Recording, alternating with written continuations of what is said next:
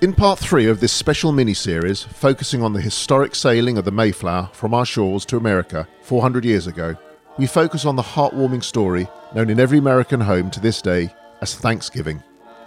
After a grueling 66 day journey at sea, the Mayflower and its passengers finally reached the New World November the 21st, 1620. They suffered terribly from sickness, and by the end of the first cruel winter, 50 of the 102 passengers had lost their lives.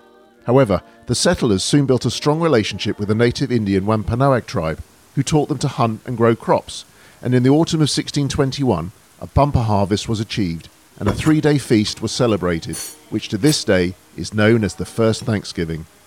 Just before Thanksgiving a few weeks ago, I met up with two American chefs, Jerome Grant and Justin Walker. Chef Jerome is executive chef at Sweet Home Cafe at the National Museum of African American History and Culture and Chef Justin, executive chef at Walker's Maine. Both flew over as part of the Thanksgiving Culinary Diplomacy Programme in partnership with the US Embassy in London and began their tour in Rotherhithe, where we met up. Later that afternoon, after a Sunday roast at the famous Mayflower pub, I caught up with them to find out what Thanksgiving means to them today. I'm Steve Lazarus, and this is Your London Legacy.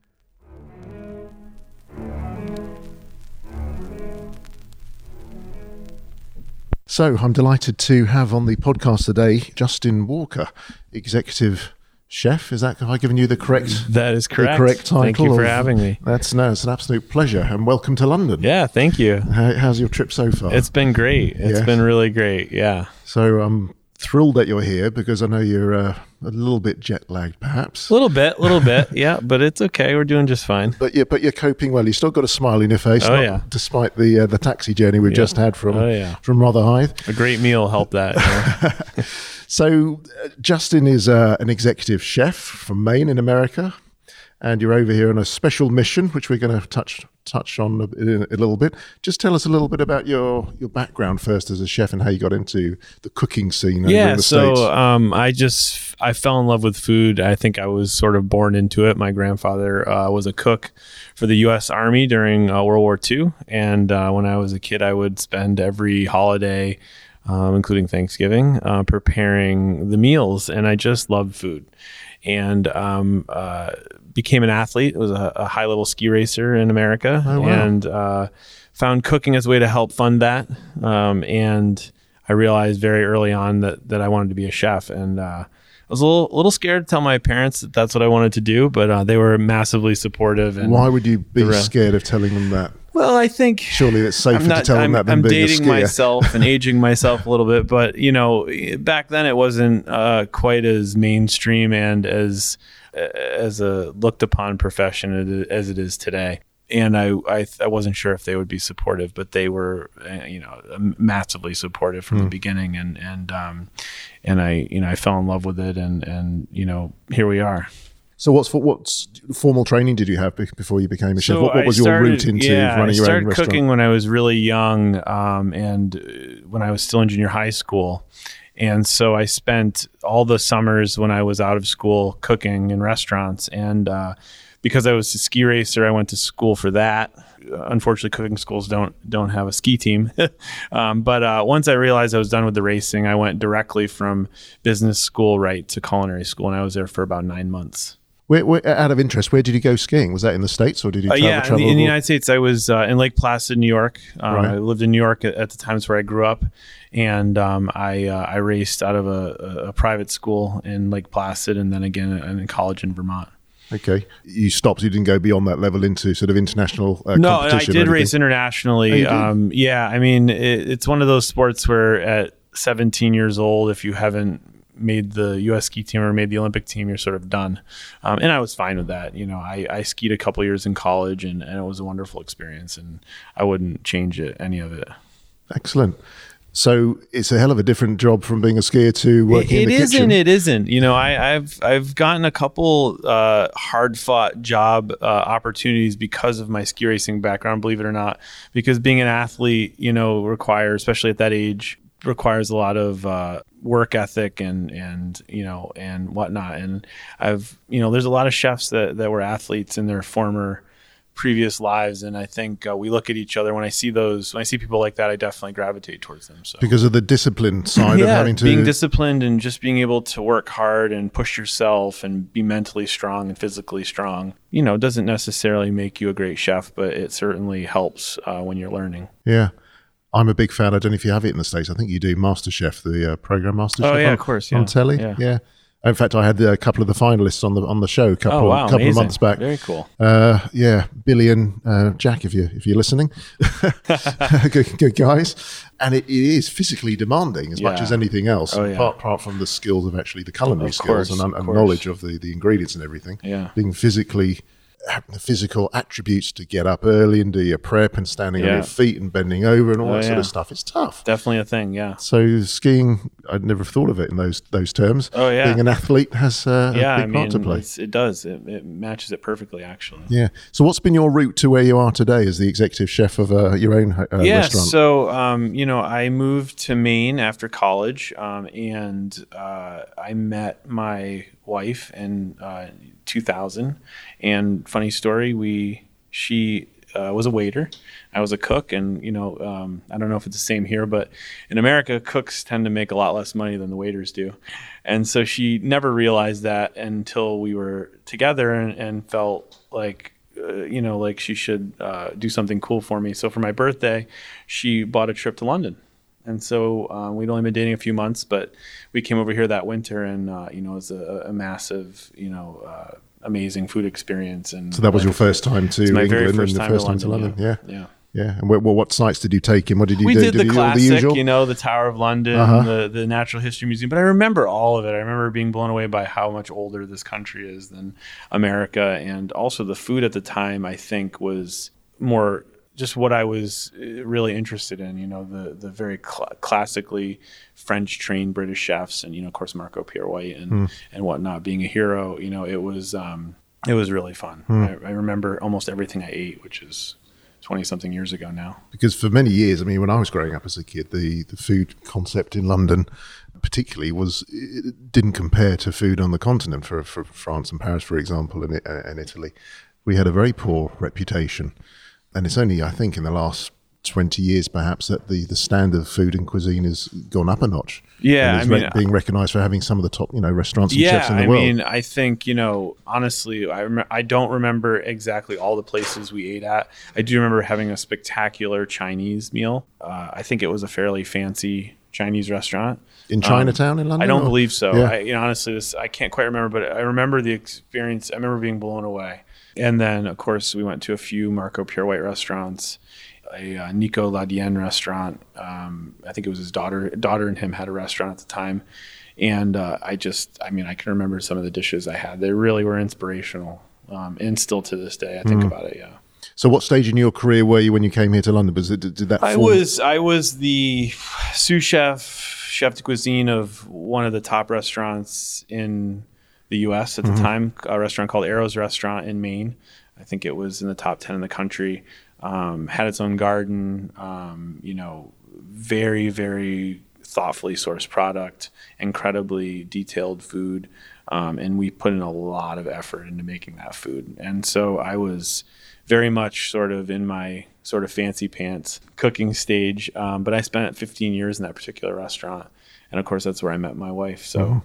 Um, So she was front of house in that yeah, restaurant, but we had just met. She was going to school for pre med. Uh, she wanted to be a, a, a veterinarian, and she was going to school in University of Rochester in Rochester, New York. And um, you know, total world away from my my thinking. Incredibly intelligent and and beautiful. And we met, and she was coming back for one more summer because she was from that area. Um, and we met, and sort of the rest is history. And we both uh, started Walker's Maine together uh, three years ago. But we've worked together we worked together for 10 years straight and then we had a, a, a son and she took about a year off and then we spent another seven years together after that so it's been uh it's been quite the thing quite the road Yeah, sounds amazing. So tell us a bit about the restaurant you run now.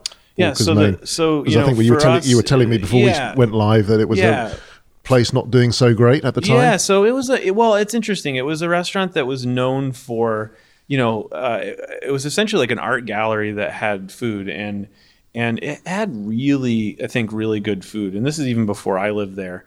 But it was it was a cool place. It had cool art. The walls were all white. You know the chairs were mismatched. And this is going back a long time. Now of course now the restaurants are designed to look like that. yeah shabby chic um, yeah and at some point you know it, it took a left turn and became more of a sort of classic old style Maine restaurant. And um, you know i live i drove by it probably a million times in the last 20 years and uh, when we thought about doing something we were going to build and it became a little bit too expensive and this was for sale. And being four miles from our home and our farm um, you know being closer to our son was really the the point of doing a restaurant on our own. And it just sort of all the pieces fell into place and and we renovated and you know we put in a huge 12 foot uh, hearth. My wife and i have traveled um, over the course of our relationship a bunch of times we rented a house in Vosne-Romanée in, in burgundy on a budget. You know, this is uh, it was on a shoestring budget back then, but we uh, rented this house and it had a wood a wood fired fireplace in the kitchen that was like hip high, and I always thought, God, I want to have one of those in my restaurant someday, and if I ever get one. And so that's what we built, but it's 12 feet long. It's massive. Sounds so wonderful. It must be lovely in the winter. Yeah, it's great when the snow's piling up outside. It's coming. It's just got cold, and yeah, it's going to be a thing. Maine is Maine is. Uh, Maine gets chilly in the winter. It does. It's yeah. a tale of two. You know, uh, it has two tails. It gets really hot in the summer, really cold in the winter. Yeah, sure. we we moan when it drops below about sort of 15 degrees here in London. Oh, yeah. We think we're freezing. Yeah, yeah, yeah. We, no, we haven't pretty, seen anything yet. I have a t-shirt on. Here today, so. Mind you, you're an ex-skier, so I mean, you should be yeah, used to the cold weather. Exactly. Yeah. So you're running this very successful restaurant over in Maine how did you get involved in this? What do they call it? This diplomatic culinary yeah, expedition I mean, it, that you're doing it, to celebrate Mayf- Mayflower 400, which is what we're here for after all. yeah, celebrate. I mean, so I'm not from Maine. My wife is. Um, she is. She traced her her lineage back to uh, Devon, England. Yeah. Um, and she that's 16 generations. They came the last the last of the family came over in 1627 to the Portsmouth area, and they settled in Maine and uh, the farmhouse we live in is 1740. So food history, history has has really been a big part of her family, and sort of by lieu of of marriage, it's become a big part of of, of sort of my uh, my history and my and, and my family. So I really enjoy the idea of passing traditions, and that's sort of what this is designed to to start the conversation about. Mm. So, how did you get involved specifically with this project? Did you have to? Did you were you approached to come on yeah, this thing? so a, a, friend who's a, an amazingly prominent chef, Mary Sue Milliken, again a childhood hero, one of the first TV chefs but never lost sight of her mission and, and, and their love of food and cooking. Um, I met her several years ago doing fundraisers for um, a childhood hunger charity in America and uh, we hit it off and sort of sort of tried to stay in touch and she uh, they she recommended me for somebody that could sort of shed the light on one of the oldest parts of America and sort of how the meal has progressed mm-hmm. into modern, you know, sort of modern society. So, what's your itinerary whilst you're here? So, this is put on through the American Embassy it in is, this country. Yeah, yeah. And they've selected two chefs. Yes. You're the first one we're talking to today. Yes, yes. There's another one to follow shortly and you're going to be doing some sort of tour of the country. Yeah, so taking I mean, your cooking around. Yeah, I mean, you know, we've been here just a few hours, and yeah. we've already seen, you know, uh, one of the places the Mayflower docked. We had the the Sunday roast, which was spectacular, and um, you know, we've got to learn a little bit of the history of of, of what's happening this yeah. year and how important it is. Um, so yeah, so we're we're we're teaching, we're we're we're learning, we're cooking, uh, we're we're helping out, we're we're donating, we're doing all kinds of, yeah, really cool fantastic. Stuff, yeah. So just to restate for the listeners, the uh, we're entering the year of the Mayflower 400, which is celebrating 400 years when the Mayflower set sail to uh, to America, and the Pilgrim Fathers settled settled there and I think half of them died. I think within the first year of settling, and I think the following year they had a healthy harvest, and that's what became yeah. what you now call Thanksgiving. Of course, yeah, yeah, which is a huge. It's bigger in America than than Christmas, I believe. Is it? Was yeah, that, I mean, it is. It? It's because you know it's not about the giving thing. You know, it's really about the meal, and and it, not unlike the Sunday supper, or excuse me, the Sunday roast we mm-hmm. just had. You know, where it's it's it's it's the meal is sort of it's not secondary, but it's really about it's really about sitting around at the table and you know everybody's so busy now especially in modern society and certainly in modern america we, nobody wants to sit still for more than a minute. And uh, you know it's really the time of year even if you don't cook even if you're even if you don't sit down you, you do do it and you make it happen. And you know um, what we're sort of talking about here is you know uh, sort of a modern family in one of the oldest parts of the country of our country doing thanksgiving and and doing it like really well you know putting the effort into sourcing the ingredients picking the right turkey making sure it's it's sustainably raised making sure it's special and really putting some effort into the meal. Um, doesn't necessarily mean it needs to be complicated or tricky or you know, um, you know, nothing really comes everything everything takes time and and the meal does take all day but that's really part of the tradition i think is you know being really thankful for the thing for being able to provide a meal and and enjoy each other. And do you think people understand that americans understand and remember the history and the heritage of the uh, Thanksgiving meal, or has it just become like you part know, of the everyday I life? I didn't think they did, and you know, I worked in obviously worked in restaurants, and one of the things we put down in sort of our ethos when we opened our own restaurant was we weren't going to be open for Thanksgiving, um, and you know, I spent a decade or more cooking Thanksgiving dinner for guests. And, and it was always a special day. I always really enjoyed it. I loved the food. I loved the process of the day. Um, but, you know, it was really hard work. Um, but I always said uh, if we ever have our own place and we can afford to do it, I'd like to spend time and volunteer and give back a little bit. And, oh, use the, and so for the last, I don't know now, it's been a, quite a while, we've been volunteering at a, uh, a local um, church and a local um, uh, charity called the Pilgrim Project in Maine. And you know, Maine, where we live, is is not poor. You know, it is it is seemingly a, a pretty middle class or upper, upper middle class situation. But you know, we serve 300 meals on wheels and 350 dinners at this church, and of course, it's it's all for the community. So when I first went, I, I just was blown away you know, I couldn't believe uh, the community of people helping was amazing. They had incredible uh, product to serve people. Um, they were missing some things like really nice fresh vegetables um, and um, and just a little bit of sort of horsepower and, and making it a little easier. And so that's where I sort of came in. and I helped a friend of mine. Uh, we donated a couple hundred pounds of green beans the first year, and then one of one of our business partners donated a bunch of turkeys. And then my son came, and my wife came, my mom came. We're all helping, and realized that this is what Thanksgiving's all about. So now in our household, you know, the day before and the day of Thanksgiving are spent volunteering, and we have dinner around six or seven o'clock at night. And, and you think people can actually obviously it's, it's you volunteer, which is a wonderful thing to do, but you think people then mentally can trace it back to the heritage. I the, think I think I think it, it, just there's no question when you put yeah I think that the I think the meal is special, mm. and I think regardless of your financial situation, you want to spend that meal together, and I and the group of volunteers are, are not are amazing because we have this thing where none of us eat the food. We won't eat the food if the food is not for us. The food is for these people that need need it, and and the people have a great time. They're thankful for it. They're happy. They don't feel um, you know down or they're dressed up. They you know, and so I feel like the meal has everybody remembers that day what that meal's for. But when you see it in that sort of light, um, it really does kind of drive it home. Hmm. So, what does a typical meal look like? Thanksgiving meal. Well, I mean, you know, I like to keep it simple. So I like you got to have mashed potatoes. um, in our modern household now, we we we do spend quite a bit of money on our turkey. We we we we buy something that's really special. You know, heritage, never antibiotics.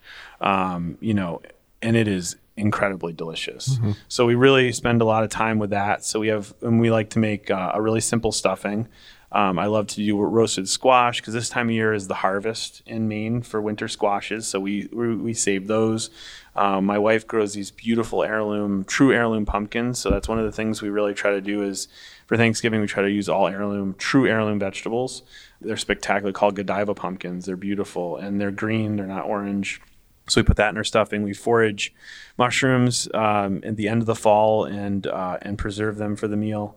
Um, and sometimes we do cranberries. We have a, a, cranberry bog that was planted in the 40s, 30s or 40s at the farm that we live on. And every other year, it's a cranberry year. So every other year, we have a, a cranberry accompaniment with our turkey. But um, since my wife and I have been married, um, I, I, made a dish for her back when we were dating. It was just kale and bacon and uh, and onions, and and she's has to have it every meal. So we have it.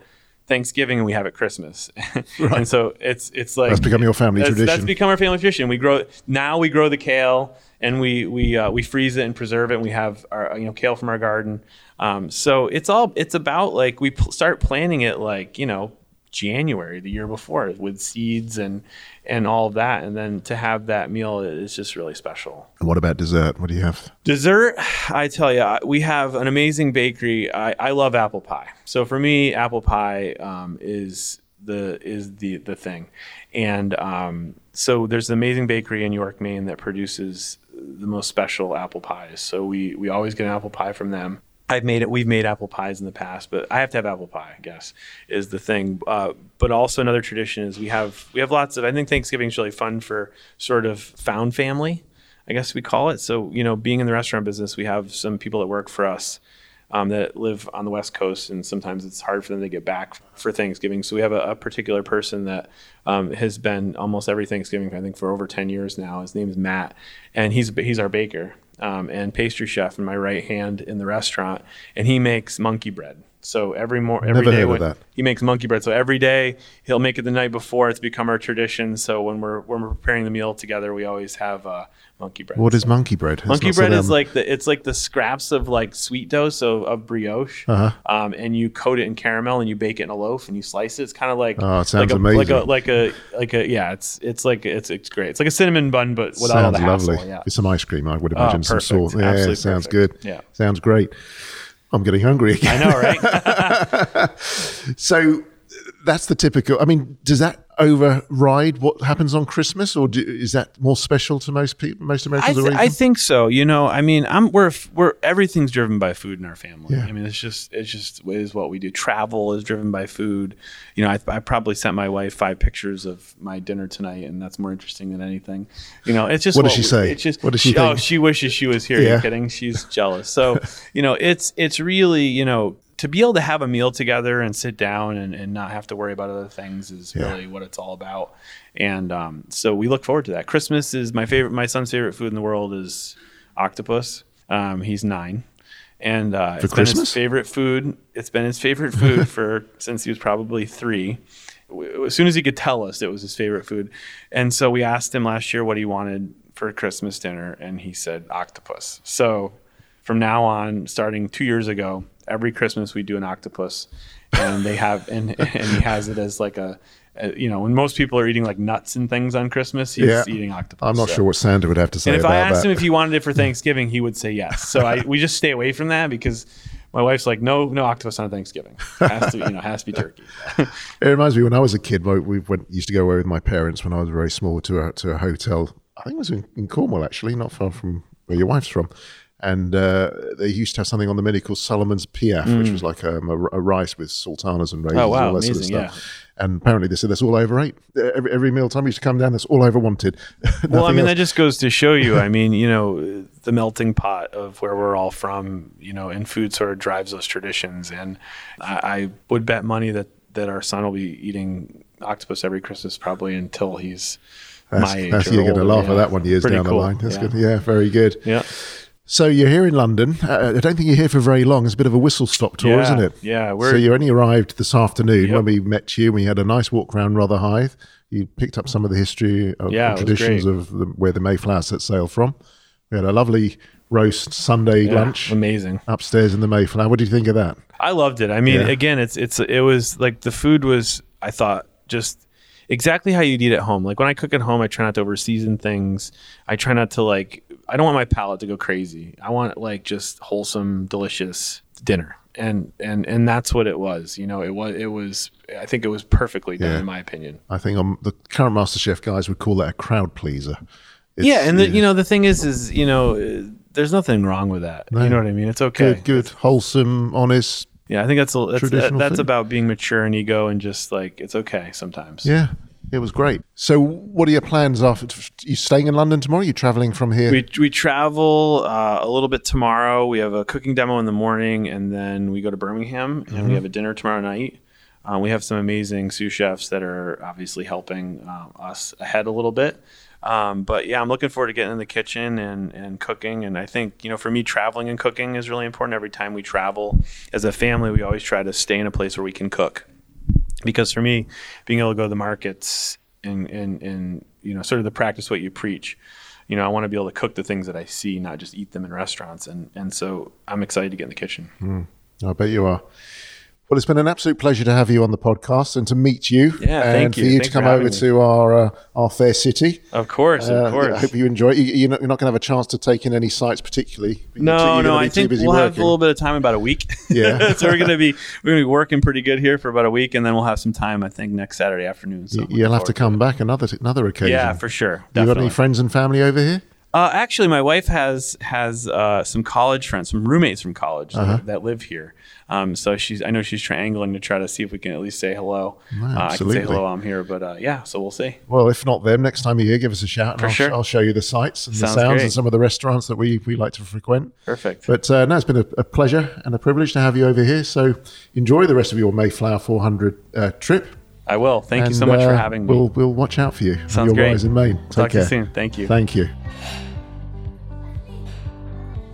Well, I'm delighted to have on the podcast today uh, none other than Jerome Grant, the second of our top executive chefs flown in specially for our delectation and delight all the way from the States. So, welcome to the podcast, Jerome. Awesome. Thank you for having me. No, not at all. It's a pleasure to have you. And you must be exhausted because you've been at it. You've flown in today, haven't you? Yes, flown in this morning. Um, a little delay on the plane, but you know, it, it made for uh, additional rest. Where, where did you come in from? Uh, Washington D.C. Okay, and the flight is five, six, six, Uh, six- seven, seven, eight hours. Seven, eight hours. Okay. Wow. They flew from, I just remember actually today hearing on the news, they flew the first plane to go from London to Australia today. Really? Went yesterday, non stop, without wow. stopping, which was a ridiculous flight of, I don't know, 19 hours or something stupid. Yeah. Yeah. I think it was It's just a, little tri- trial be on- flight. yeah, a little, Yeah. little too long to be on a plane. I think that- ask me. It's an experiment, I think, to see how the, how these humans react to uh, sleep deprivation. so we, we won't keep you too long, because I know you must be exhausted. But you're here as part of this diplomacy.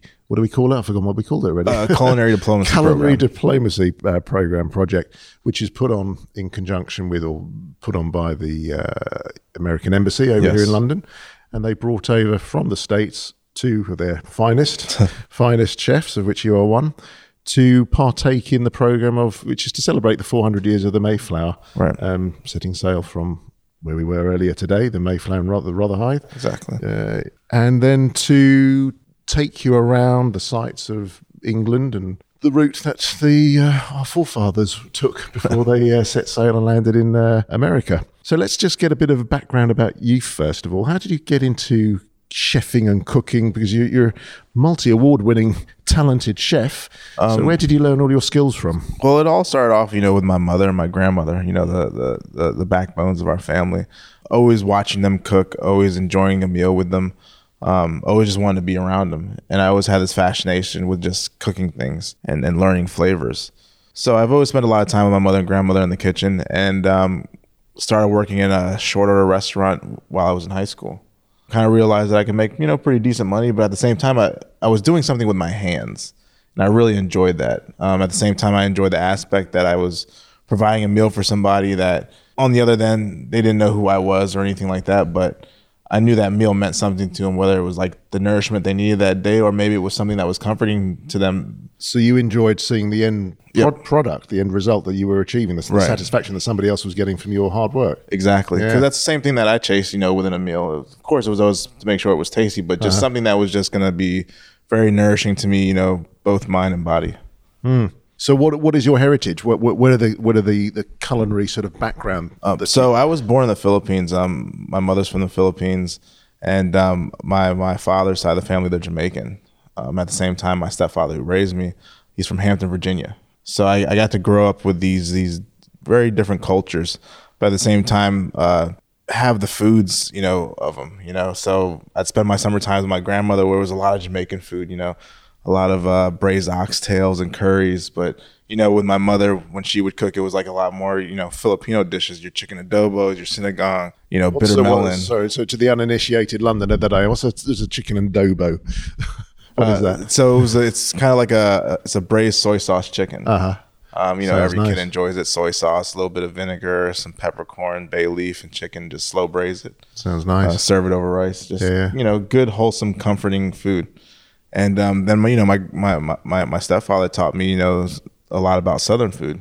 Taught me how to fry chicken for the first time. Taught Uh-huh. me, you know, how to make mashed potatoes. So I, I had these these these different types of folks around me that taught me, you know, the different foods that they grew up with. At the same time, you know, while my father was in the military, we travel a lot.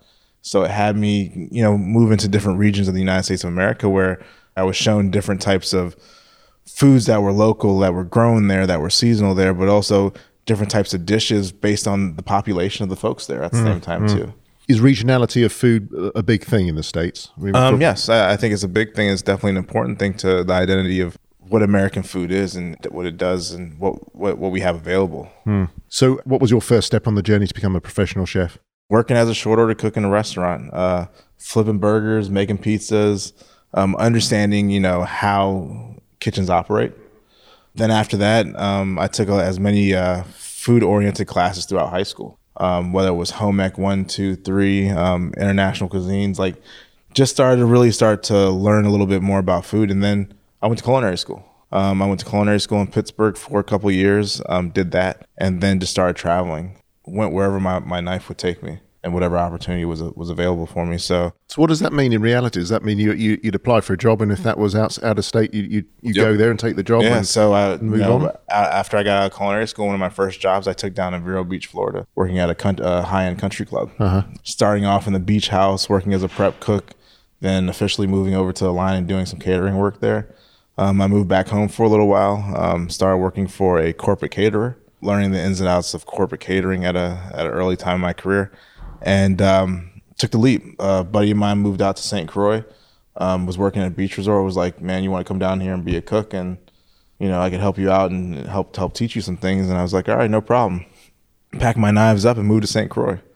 Um, worked at a beach resort down there. You know, busting my butt working the line and kind of lucked up. And they fired the chef, and I was super young. And they were like, uh, well, why don't you come on as a chef? And my buddy, who was the food and beverage director, he was like, you know, I'll teach you how to operate a kitchen. I'll, I'll teach you the finances of a kitchen. You know, you'll teach yourself how to cook Uh-huh. and you'll develop your own thought about how you approach food. But I can teach you the business side of it. So just started running from there. So, how old were you when this opportunity came? 21, 22, That is young, isn't Yeah. it? Yeah. pretty young. But, you know, it was a lot of 14, 16 hour days, a lot of long weeks. Scary. Were you confident in your own ability to to make it a success? Well, I, I think I was just comforted by the fact that I was in my element. Like I enjoyed being in the kitchen. Hmm. So that gave me a lot of confidence. But at the same time, you know, I knew that there was going to be a lot of hurdles and a lot of things that I had to learn. And I, I think the fact that, you know, I was already 2,000 miles away from home, like I had no choice but to perform. Hmm. So I kind of put that pressure on myself earlier. And it was just something that, you know, it was just the junk that was added onto the list that I had to deal with, but I still had to push forward. You guys have got to be so self motivated, haven't you, and disciplined in your approach to cooking, because it, it's such a tough gig. It, it's a it's a very physical uh, gig, but at the same time, you also have to be uh, you have to be unselfish because what you're trying to achieve is something that you're not really trying to achieve for yourself. You're trying to really achieve that for the person that you don't know that comes into this restaurant. So you're giving all of yourself, you're giving all of your time to make sure somebody has a great experience. You know, and that's the tough thing. Um, you know, a lot of holidays that you know I've missed, but at the end of the day, it was to make sure that somebody else had a better holiday than I did. Yeah. But it, it- shows you how much that we appreciate the service industry and we appreciate you know truly what we do.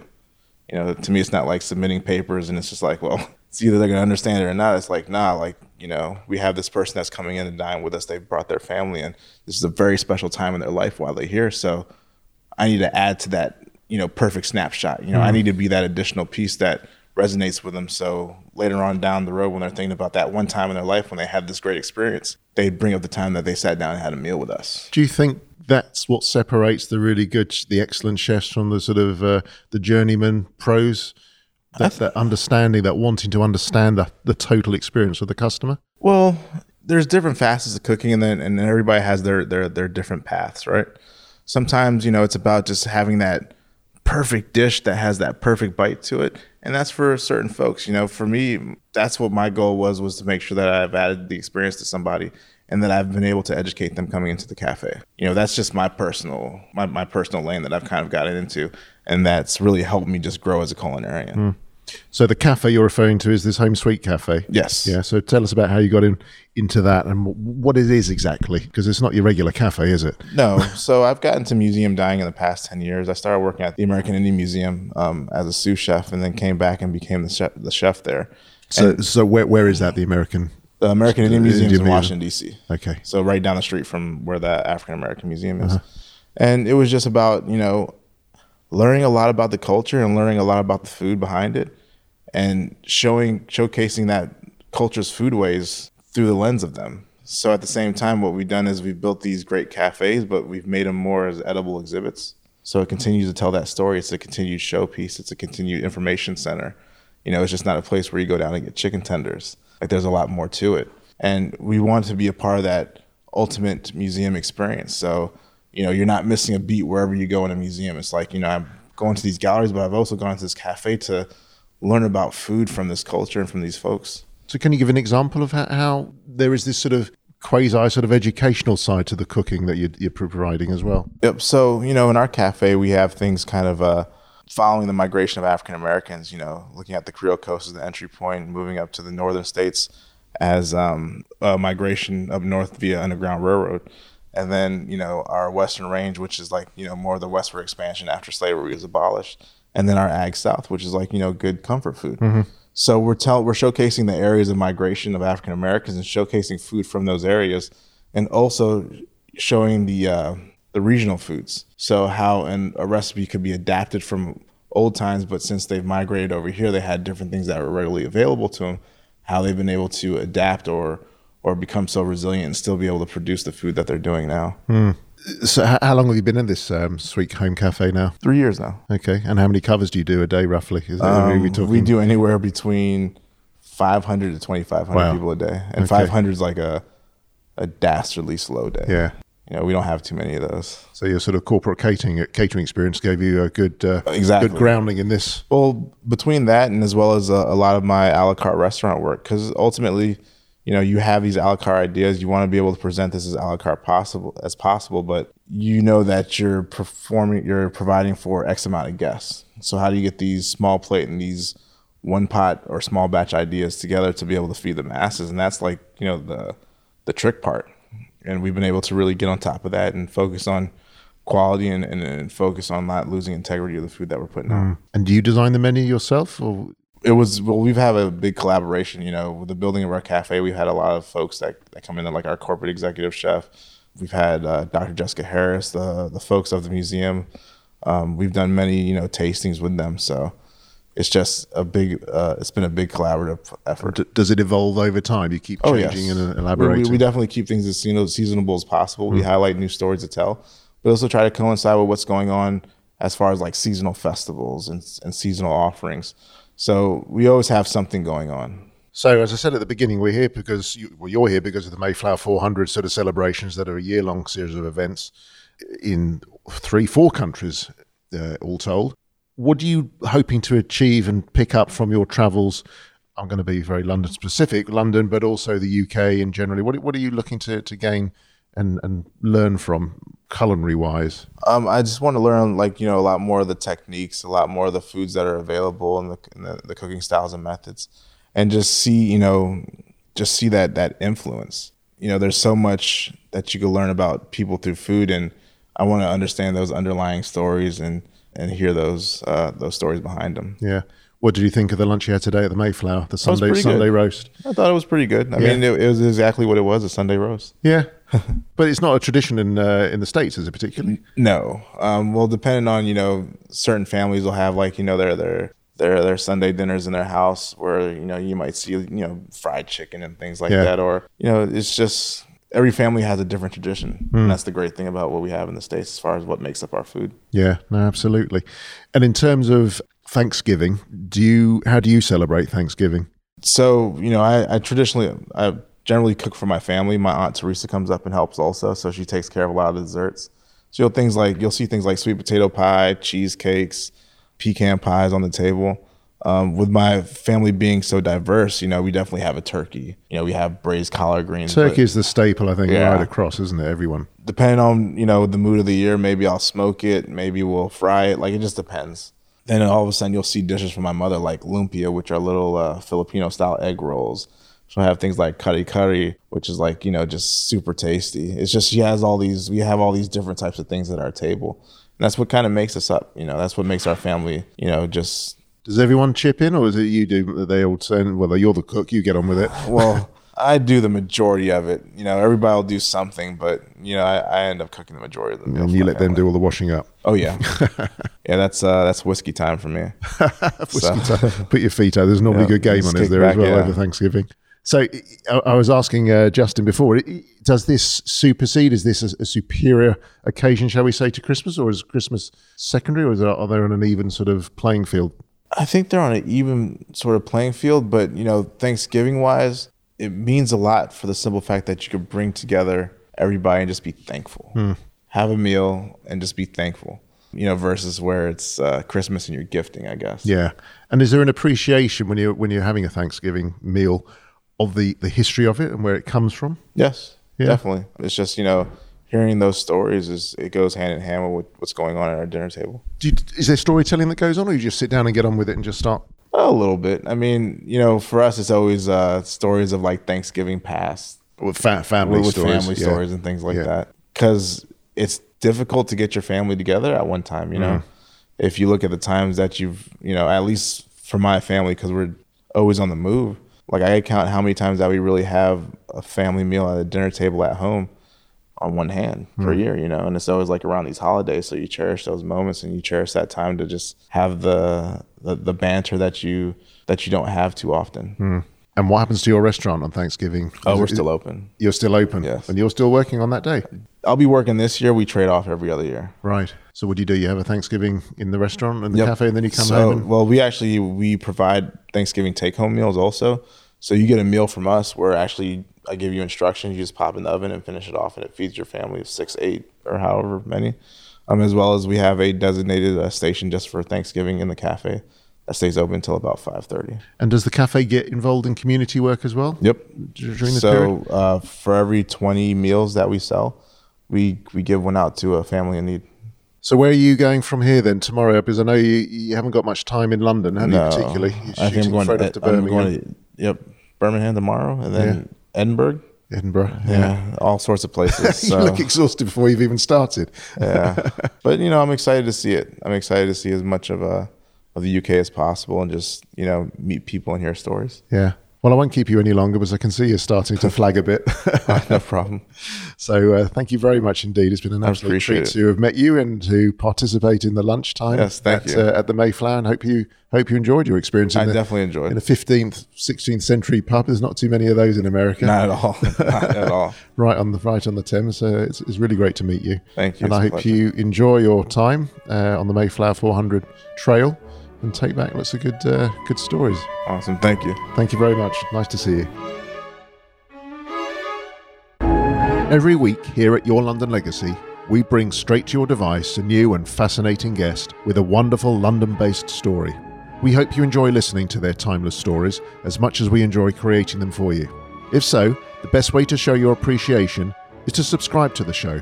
Simply go to www.yourlondonlegacy.com and pop your name and email in the box where shown. That way, you'll never miss another episode. Thank you for your support.